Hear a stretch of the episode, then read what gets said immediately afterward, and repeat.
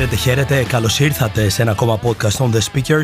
Είμαι ο Απόστολος Κουμαρίνος και κάθε Τετάρτη από τις πέντε ώρα το πρωί βρίσκεται ένα νέο podcast διαθέσιμο σε Spotify αλλά και σε Apple και Google Podcasts για να ξεκινάτε την ημέρα σας με όρεξη, με αγάπη, με πάθος για τη ζωή, εμπνεόμενοι, πώς ξεκίνησε όλο αυτό, εμπνεόμενοι από το φάιβ έι εμ Club, και δεν είναι τυχαίο η, η θεματολογία που πρόκειται να μοιραστώ μαζί σας σήμερα στο σημερινό podcast, που σχετίζεται πλήρως με το φάιβ έι εμ Club, σχετίζεται πλήρως φυσικά και με τον συγγραφέα αυτού του βιβλίου, με τον Robin Sharma.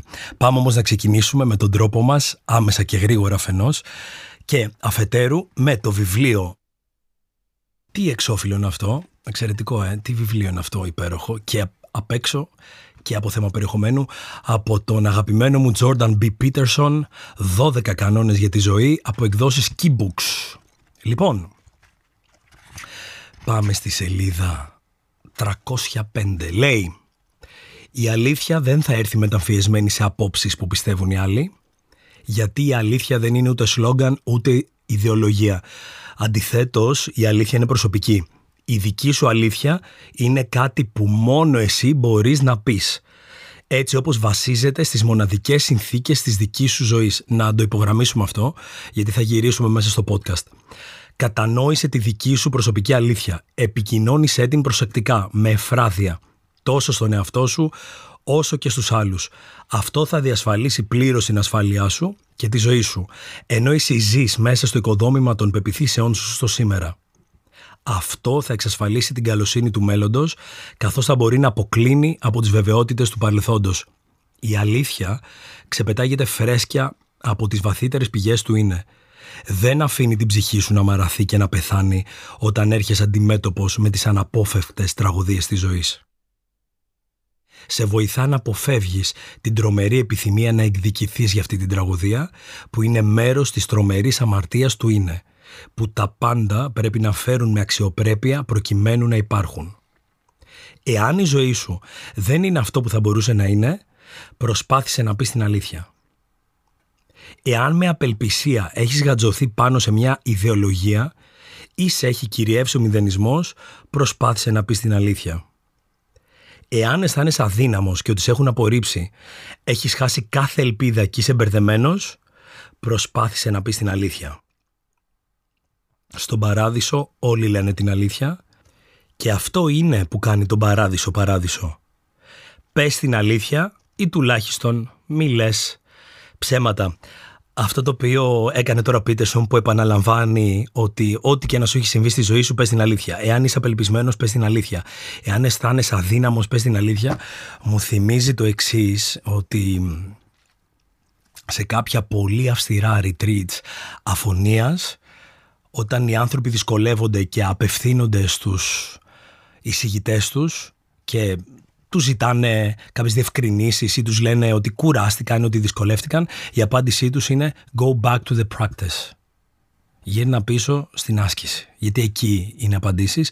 Αυτό τώρα κάνει και ο Πίτερσον με αυτό το ρητορικό σχήμα, με την επανάληψη. Πες την αλήθεια ό,τι και να σου συμβαίνει. Γιατί όμως επιλέξαμε αυτό το κομμάτι σήμερα? Επιλέξαμε αυτό το κομμάτι διότι έχει να κάνει αφενός με τη δική μου αλήθεια, σχετίζεται με τη δική μου αλήθεια, και με το γεγονός, με το τεράστιο γεγονός ότι στις δεκατέσσερις Ιανουαρίου έρχεται για πρώτη φορά στην Ελλάδα ο συγγραφέας, παγκοσμίως γνωστός, τόσα πολλά best sellers, εκπληκτικές ομιλίες, ο Ρόμπιν Σάρμα. Έρχεται λοιπόν στην Αθήνα δεκατέσσερις Ιανουαρίου στο κλειστό του Ταϊκβοντό, και έχω τη χαρά και την τιμή να έχω την ομιλία έναρξης, μια ομιλία παρακίνησης, η οποία θα λάβει χώρα πριν από την ομιλία του Ρόμπιν Σάρμα. Είναι κάτι το οποίο προφανώς και έτσι τον τελευταίο καιρό το συζητάμε έντονα στους χώρους αυτοβελτίωσης και μη. Είναι πολύ μεγάλο γεγονός για τη χώρα μας ότι έρχεται αυτός ο άνθρωπος εδώ και ότι όλοι θα έχουμε την ευκαιρία να τον δούμε και να τον ακούσουμε από κοντά.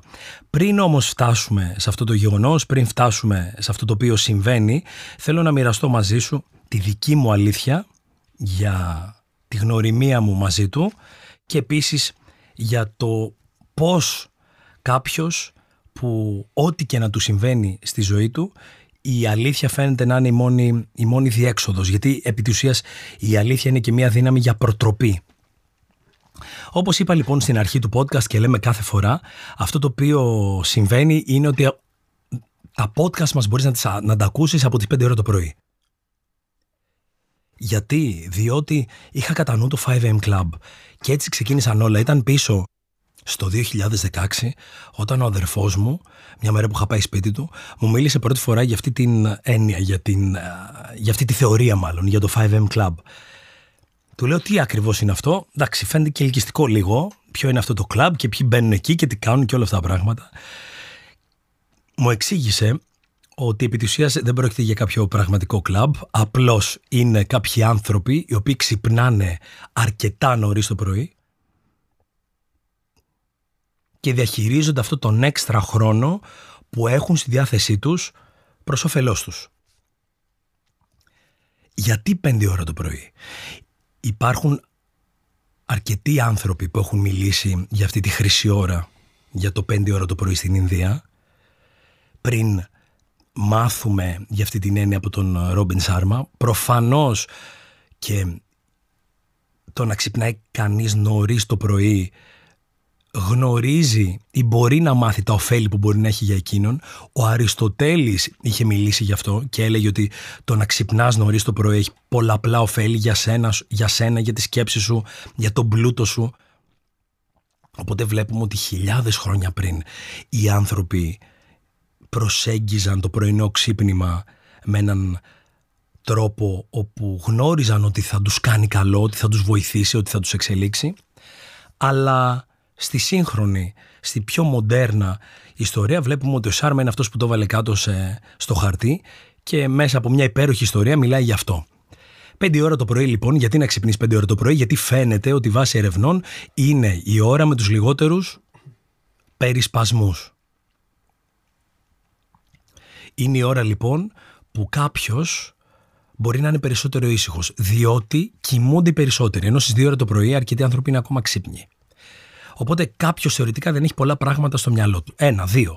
Ο Σάρμα εκεί προτείνει μια φόρμουλα, την οποία την ονομάζει είκοσι είκοσι είκοσι. Δεν είναι ανάγκη να κάνεις αυτή ακριβώς, αλλά είναι μια πολύ όμορφη προσέγγιση.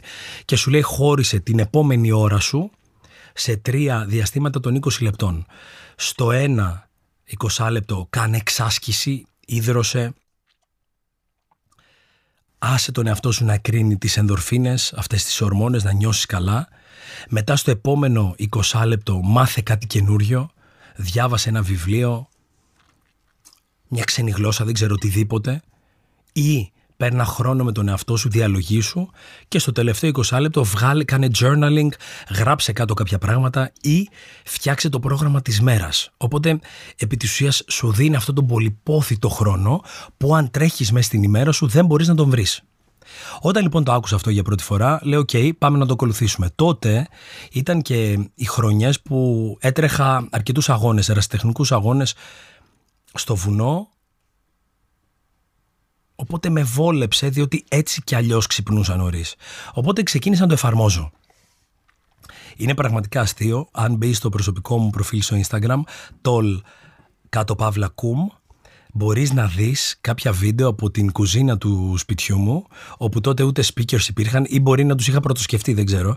Όπου λέω ξύπνα πέντε ώρα το πρωί, κάνε πράγματα και τέτοια. Και γιατί λέω ότι είναι αστείο? Διότι πραγματικά κι εγώ τότε το ανακάλυπτα όλο αυτό και έβλεπα ότι πιθανώς μπορεί να με βοηθήσει και να με πάει πιο μακριά. Το έβλεπα μέρα με την ημέρα. Υπήρχαν μέρες που προφανώς δεν ακολουθούσα όλο το είκοσι είκοσι, ή μπορεί να έκανα μόνο γυμναστική, μπορεί να έκανα μόνο journaling, μπορεί να έπαιζα μόνο κιθάρα, να έκανα κάποια από αυτά τα οποία ήθελα να κάνω, αλλά όπως και να έχει ήταν ευεργετικό. Επίσης, δεν ξύπναγα όλες τις ώρες στις πέντε, άλλες, όλες τις μέρες στις πέντε, άλλες μέρες ξυπνούσα στις πέντε και μισή. Κάποιες μέρες μπορεί να ξυπνούσα και σε έξι. Δεν έχει, κατά τη γνώμη μου, δεν είναι το πιο σημαντικό να ξυπνήσεις στις πέντε ώρα ακριβώς. Το πιο σημαντικό είναι να ξυπνήσεις νωρίτερα, μία ώρα περίπου, από την ώρα που κανονικά ξυπνάς. Γιατί κάποιος θα μου πει, εγώ εργάζομαι στις δώδεκα, γιατί να ξυπνήσω από τις πέντε. Προφανώς, προσάρμοσέ το στο δικό σου πρόγραμμα. Θέλω να πω ότι είναι μια πολύ εύκολη δικαιολογία κάποιος να πει, γιατί να ξυπνήσω στις πέντε. Εγώ κανονικά θέλω να ξυπνάω στις δέκα, γιατί ξεκινάω την εργασία μου στις τρεις και τελειώνω στις δέκα το βράδυ. Άρα δεν ξυπνάει ποτέ νωρίτερα. Η λογική δεν είναι να, να, μη, να αποφύγεις αυτό. Η λογική είναι να το προσαρμόσεις στο δικό σου πρόγραμμα. Άρα ξύπνα μία ώρα νωρίτερα, αν το θέλεις, από αυτό το οποίο κανονικά θα ξυπνούσες. Και επίσης πάλι το είκοσι είκοσι είκοσι να μην σε εκφράζει, βάλε αυτή την ώρα για κάτι που δεν έχεις χρόνο να κάνεις μες την ημέρα. Να ακούς podcast, να διαβάσεις βιβλίο, να δεις ένα ντοκιμαντέρ, να μάθεις τη γλώσσα, να παίξεις ένα μουσικό όργανο. Δεν ξέρω, οτιδήποτε, να κάνεις τα mind games σου που εξασκούν το μυαλό. Οτιδήποτε μπορεί να σε βοηθήσει να κάνεις το επόμενο βήμα. Το δύο χιλιάδες δεκαοκτώ έκανα το πρώτο post με τους The Speakers και το δύο χιλιάδες δεκαεννιά ήμουν στο TEDx Athens και εκεί συναντήθηκα με την Αλεξάνδρα Βιερινού από τις εκδόσεις της Optra, η οποία μου ζήτησε να παρουσιάσω το φάιβ έι εμ Club που τότε κυκλοφορούσε για πρώτη φορά στην Ελλάδα, έχοντας πιθανώς δει αυτά τα βίντεο που ανέβαζα την κουζίνα του σπιτιού μου. Οπότε εδώ έχει ένα πολύ... ξεκινάει μια πολύ ενδιαφέρουσα ιστορία. Οπότε αυτά τα βίντεο, τα αριστεχνικά, τα οποία ξαναλέω έχει νόημα να μπεις να τα δεις, έχουν πλάκα, οδηγούν εκεί. Λέω ναι, τότε νομίζω στο Instagram είχαμε περίπου δύο χιλιάδες followers και θυμάμαι ότι είπα στην, στην Αλεξάνδρα, λέω θα προσπαθήσουμε μέχρι τον άλλο μήνα να τους πάμε τρεις χιλιάδες followers, λες και θα άλλαζε κάτι, αλλά θυμάμαι πόσο πολύ ήθελα αυτό να, να, να πάει καλά. Εκείνο το βράδυ λοιπόν που έγινε η παρουσίαση του βιβλίου, ήταν εκατόν πενήντα άτομα περίπου στο public, πραγματικά δεν, δεν, δεν υπήρχε καθόλου κενός χώρος. Είχαν έρθει οι πάντες, ήταν εκεί και θυμάμαι ότι ένιωθα ότι είχα μία σφαίρα στο πιστόλι μου και έπρεπε να, να πετύχει το στόχο, να, να πάει bullseye. Λοιπόν, να πάνε τα πράγματα καλά. Αυτό που έκανα είναι ότι διάβασα πολύ τις προηγούμενες, το προηγούμενο χρονικό διάστημα. Τα πράγματα θεωρώ ότι πήγαν καλά, διότι πάρα μα πάρα πολλά άτομα έκαναν tag τον Σάρμα εκείνο το βράδυ στο Instagram. Από την παρουσίαση. Αυτό που οδήγησε, οδήγησε την επόμενη μέρα στο να μου στείλει ηχητικό μήνυμα στη σελίδα των Speakers και να μου πεις ευχαριστώ πάρα πολύ που με βοηθάς να μεταδώσω το μήνυμα του βιβλίου μου στην άλλη άκρη του κόσμου. Καταλαβαίνεις εκεί τεράστια χαρά μου. Ε? Ένας άνθρωπος που, σαν το Σάρμα, που επί της ουσίας έχω μεγαλώσει μαζί του, οκ, okay, από την εφηβεία ίσως και μετά, να μου στείλει ηχητικό μήνυμα και να, να πει ευχαριστώ. Κάπως έτσι ξεκίνησε μια πρώτη επαφή μαζί του, όπου κρατήσαμε μια επικοινωνία ανά τρεις μήνες, ανά τέσσερις μήνες. Κάποιο μήνυμα, κάποια ερώτηση, κάπως έτσι ήταν η επικοινωνία. Αραιή, αλλά υπήρχε. Έρχεται ο COVID το δύο χιλιάδες είκοσι, κλεινόμαστε στα σπίτια μας και τότε ξεκινώ να κάνω live με τον φίλο μου Κωνσταντίνο Περιστέρη, κάναμε πέντε live την εβδομάδα. Και είχα την εξής ιδέα. Λέω θα στείλω σε όλους αυτούς που εκτιμώ, τους πολύ μεγάλους από το χώρο της αυτοβελτίωσης, τον Simon Sinek, τον Tony Robbins, τον Tom Bilyeu, τον Jay Shetty, αρκετούς τέλος πάντων, την Brené Brown, και θα δω, λέω, ποιος και αν μπορεί ποτέ να μου απαντήσει κάποιος θετικά. Απαντάει λοιπόν θετικά ο Σάρμα για ακόμα μία φορά και μου λέει Απόστολε, πάμε να το κάνουμε το live. Αυτό είναι το email της ομάδας μου, στείλε εκεί, επικοινώνησε εκεί. Χάρηκα πάρα μα πάρα πολύ γι' αυτό. Τόσο πολύ που δεν το πίστευα επί της ουσίας. Και στέλνω email το Μάρτιο, νομίζω ήταν, του δύο χιλιάδες είκοσι στην ομάδα του και η ομάδα του μου λέει Απόστολος, στην αγγλική, Robin is not available at the moment, δεν είναι διαθέσιμος, γράφει το βιβλίο του. Οπότε εκεί απογοητεύτηκα, στενοχωρήθηκα, αλλά εννοείται ότι απάντησα στο email, τους ευχαρίστησα και κάπου εκεί έληξε αυτό το όνειρο, δεν έστειλα ξανά κάτι στο Σάρμα. Το πολύ ωραίο όμως είναι το εξής, και αυτό νομίζω πάνω σε αυτό πρέπει να σταθούμε και σε αυτή την αλήθεια πρέπει να σταθούμε. Τον Οκτώβριο της ίδιας χρονιάς λαμβάνω ένα email από την ομάδα του, το οποίο έλεγε ότι μπορούμε πλέον να το πραγματοποιήσουμε το live που είχατε συζητήσει με τον Σάρμα τον Μάρτιο, δεκαπέντε Δεκεμβρίου, επτά η ώρα το απόγευμα, διάρκεια σαράντα πέντε λεπτά, και θυμάμαι ότι κατευθείαν απάντησα ναι. Τότε θυμάμαι με βοήθησε πάρα πολύ η συνεργάτιδά μου η Δώρα Τσιότσιου. Να σε καλά Δώρα για τη βοήθεια που, που μου προσέφερες τότε. Το δουλέψαμε επαγγελματικά με αγάπη και πάθος. και μαζί με την Αλεξάνδρα Βιερινού και την ομάδα της. Και έφτασε τελικά η μέρα που θα γινόταν το live. Θυμάμαι τότε είχαν έρθει σπίτι μου πάρα πολύ καλοί μου φίλοι, ήταν εκεί μαζί μου, με στήριξαν και έγινε τελικά το live, συντονίστηκαν τριάντα πέντε χιλιάδες άτομα. Μπορείς να δεις την, τη συζήτηση που είχαμε τόσο στο YouTube, στη σελίδα μας, όσο και στο Instagram. Πήγαν όλα πάρα πολύ καλά, ή τουλάχιστον έτσι ένιωσα εγώ. Την επόμενη μέρα μου στείλε ξανά ηχητικό ο Σάρμα για να με ευχαριστήσει. Και μπορώ να πω ότι αυτό μας βοήθησε πάρα πολύ να φτάσουμε πιο μακριά ως The Speakers. Οπότε αρκετοί άνθρωποι μας έμαθαν από αυτό. Ήταν η πρώτη φορά που μιλούσε στο ελληνικό κοινό, που μιλούσε στην Ελλάδα ο Σάρμα. Οπότε και φυσικά όλο αυτό μας το έκανε δωρεάν. Αξίζει φυσικά να πω ότι βέβαια και θα μπορούσε να επιλέξει ένα οποιοδήποτε άλλο account. Ένα πολύ μεγαλύτερο account, ένα πολύ πιο γνωστό account.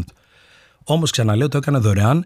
Διάλεξε κάποιον που μάλλον αυτό ήταν που του έλεγε η καρδιά του και βλέπουμε ότι όντως εκεί αυτός ο άνθρωπος κινήθηκε ηγετικά.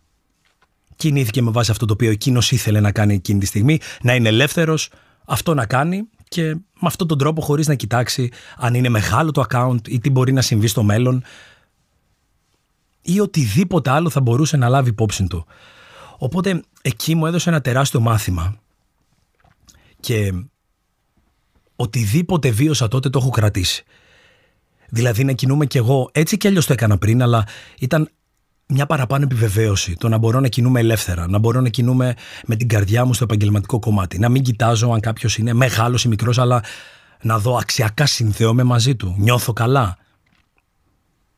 Και αυτά ήταν και παραμένουν πάντοτε οδηγός μου μέχρι και σήμερα. Πέρασαν τα χρόνια λοιπόν, φτάνουμε στο σήμερα, στο εδώ, στο τώρα, όπου ο Σάρμα έρχεται στην Ελλάδα και αναμένουμε όλο αυτό το πολύ μεγάλο event, το οποίο, όπως είπα, λαμβάνει η χώρα στις δεκατέσσερις Ιανουαρίου. Αλλά θέλω να σταθώ στο εξής. Ο Πίτερσον στην αρχή, στο απόσπασμα στο οποίο μοιραστήκαμε, μιλήσαμε για την αλήθεια. Και εάν εγώ δεν είχα εκφράσει τότε την αλήθεια μου, που ήταν να ξυπνάω πέντε ώρα το πρωί, που ήταν να το μοιραστώ αυτό στο Instagram, που ήταν να... να προτρέψω και άλλους ανθρώπους να ξυπνήσουν νωρίτερα, να κάνουν το χόμπι τους, να κυνηγήσουν τα όνειρά τους, δεν ξέρω οτιδήποτε. Θυμάμαι τότε ο φίλος μου ο Κωνσταντίνος Περιστέρης μου έλεγε, με έπαιρνε τηλέφωνο και μου έλεγε ξυπνάω και εγώ νωρίτερα μαζί σου, ο οποίος το έχει κρατήσει μέχρι και σήμερα που ξυπνά αρκετά νωρίς. Δεν ξέρω αν είναι φάιβ έι εμ Club, αλλά ξυπνά αρκετά νωρίς. Οπότε έβλεπα με τον καιρό ότι αυτό επηρέαζε θετικά και άλλους ανθρώπους. Σε αυτό το οποίο θέλω να σταθώ είναι το εξής. Όταν τελικά όντως λέμε την αλήθεια μας, με σεβασμό, ίσως είναι και μια λύτρωση δική μας. Και όπως και τα συναισθήματα, τα οποία η, η λέξη συναισθήματα προέρχεται από το, από το λατινικό motere που σημαίνει κοινό, κίνηση, είναι μια προτροπή για δράση, έτσι νομίζω... Αυτό νομίζω συμβαίνει και με την αλήθεια. Είναι μια προτροπή για δράση αλήθεια. Οπότε όταν τη λες τελικά, αυτό το οποίο σου ανοίγει, σε, σε βοηθά να κάνεις το επόμενο βήμα. Σε φέρνει από τη μία κατάσταση στην άλλη. Και η άλλη κατάσταση στην επόμενη και ούτω καθεξής. Οπότε ναι μεν την αλήθεια την έχουμε ανάγκη και αξιακά και ηθικά, αλλά είναι και μια προτροπή για δράση. Για τα επόμενα πράγματα που είναι να έρθουν, για... αυτά τα οποία τελικά επιδιώκω να έχω στη ζωή μου. Για αυτά τα οποία επιδιώκω να μην έχω στη ζωή μου. Οπότε σε αυτό θέλω να σταθώ, πάνω σε αυτό το οποίο ανέφερε και ο Πίτερσον προηγουμένως και στο γεγονός ότι μέσα από τη δική μου αλήθεια ένα όνειρό μου γίνεται πραγματικότητα, που ήταν να βρεθώ στην ίδια σκηνή μαζί του, όσο οξύμορο, παράξενο ή απίστευτο και να ακούγονταν αυτό πριν κάποια χρόνια, που όντως ακούγονταν απίστευτο. Αλλά τελικά, τι είναι το απίστευτο? Αν κάνω μια απλή ανάλυση, είναι αυτό το οποίο δεν πιστεύεις. Και το λέει εκεί πέρα ο Robbins, απίστευτο είναι μέχρι να συμβεί. Και βλέπουμε ότι όλοι οι άνθρωποι που τελικά αλλάζουν την ιστορία μέσα στα χρόνια ήταν αυτοί οι οποίοι πίστευαν το απίστευτο. Και δεν θα ξεχάσω την ιστορία του Σάρμα, που λέει ότι όταν είχε πρωτογράψει το βιβλίο του, τότε λοιπόν που είχε κάνει αυτοέκδοση και το πήγαινε ο ίδιος στα βιβλιοπωλεία και δεν υπήρχαν συμβόλαια και μεγάλη εκδοτική οίκη, για πάει σε ένα βιβλιοπωλείο για να υπογράψει τα βιβλία για να μην μπορούν να του τα δώσουν πίσω ως παρακαταθήκη, ξέρετε, τα βιβλία. Για να αναγκαστεί το βιβλιοπωλείο να τα κρατήσει. Και να, με αυτόν τον τρόπο μήπως και πουληθούν. Και είχε πάει λοιπόν εκεί να φτιάξει αυτό το ράφι και να υπογράψει τα βιβλία και στον γκισέ, στο ταμείο, έπεσε πάνω σε έναν κύριο. Αυτός ο κύριος είδε τον Σάρμα, είδε το βιβλίο που κρατούσε στα χέρια του, τον ρώτησε κάποια πράγματα και του έδωσε την κάρτα του. Και αυτός ο άνθρωπος ήταν ο σι ι ο ενός από τους μεγαλύτερους εκδοτικούς οίκους παγκοσμίως, που ήταν αυτός που τελικά αγόρασε τα δικαιώματα του βιβλίου αυτού και έκανε τα βιβλία του Σάρμα παγκοσμίως γνωστά και έγιναν τεράστια επιτυχία. Επίσης, αυτό που αξίζει να αναφερθεί είναι ότι πάρα πολλοί άνθρωποι δεν πίστευαν στο Σάρμα και είχε ακούσει πάρα μα πάρα πολλά όχι. Πάλι έχει να κάνει με την αλήθεια που πίστευε εκείνος. Ποια ήταν η δική του αλήθεια? Ότι αξίζει το βιβλίο μου. Ότι μπορεί να φτάσει πιο μακριά το μήνυμα. Κλείνω με αυτό σήμερα. Για την αλήθεια, όχι μόνο με την αξιακή έννοια και με την ηθική, αλλά με την έννοια της αλήθειας ως προτροπή για δράση, που μπορεί να σε φέρει κοντά στο, σε εισαγωγικά, απίστευτο. Θα χαρώ να τα πούμε από κοντά στις δεκατέσσερις Ιανουαρίου, Κυριακή, δώδεκα το μεσημέρι, στο κλειστό τα εκβοντό. Ανυπομονώ και εγώ για αυτή την ομιλία. Μια τόσο όμορφη στιγμή για τη χώρα μας και για το κομμάτι της αυτοβελτίωσης. Και βέβαια να θυμόμαστε ότι κάτι είναι αδύνατο και απίστευτο μέχρι να το κάνουμε να συμβεί, όχι μόνοι μας, πάντοτε με τη βοήθεια άλλων ανθρώπων. Κάθε Τετάρτη, πέντε η ώρα το πρωί, μπορείς να ακούσεις ένα νέο podcast διαθέσιμο σε Spotify, Apple και Google Podcasts. Σήμερα έχουμε μαζί μας, όπως κάθε φορά, το χορηγό μας της εκδόσης Key Books και τι λέμε μέχρι την επόμενη φορά? Keep speaking.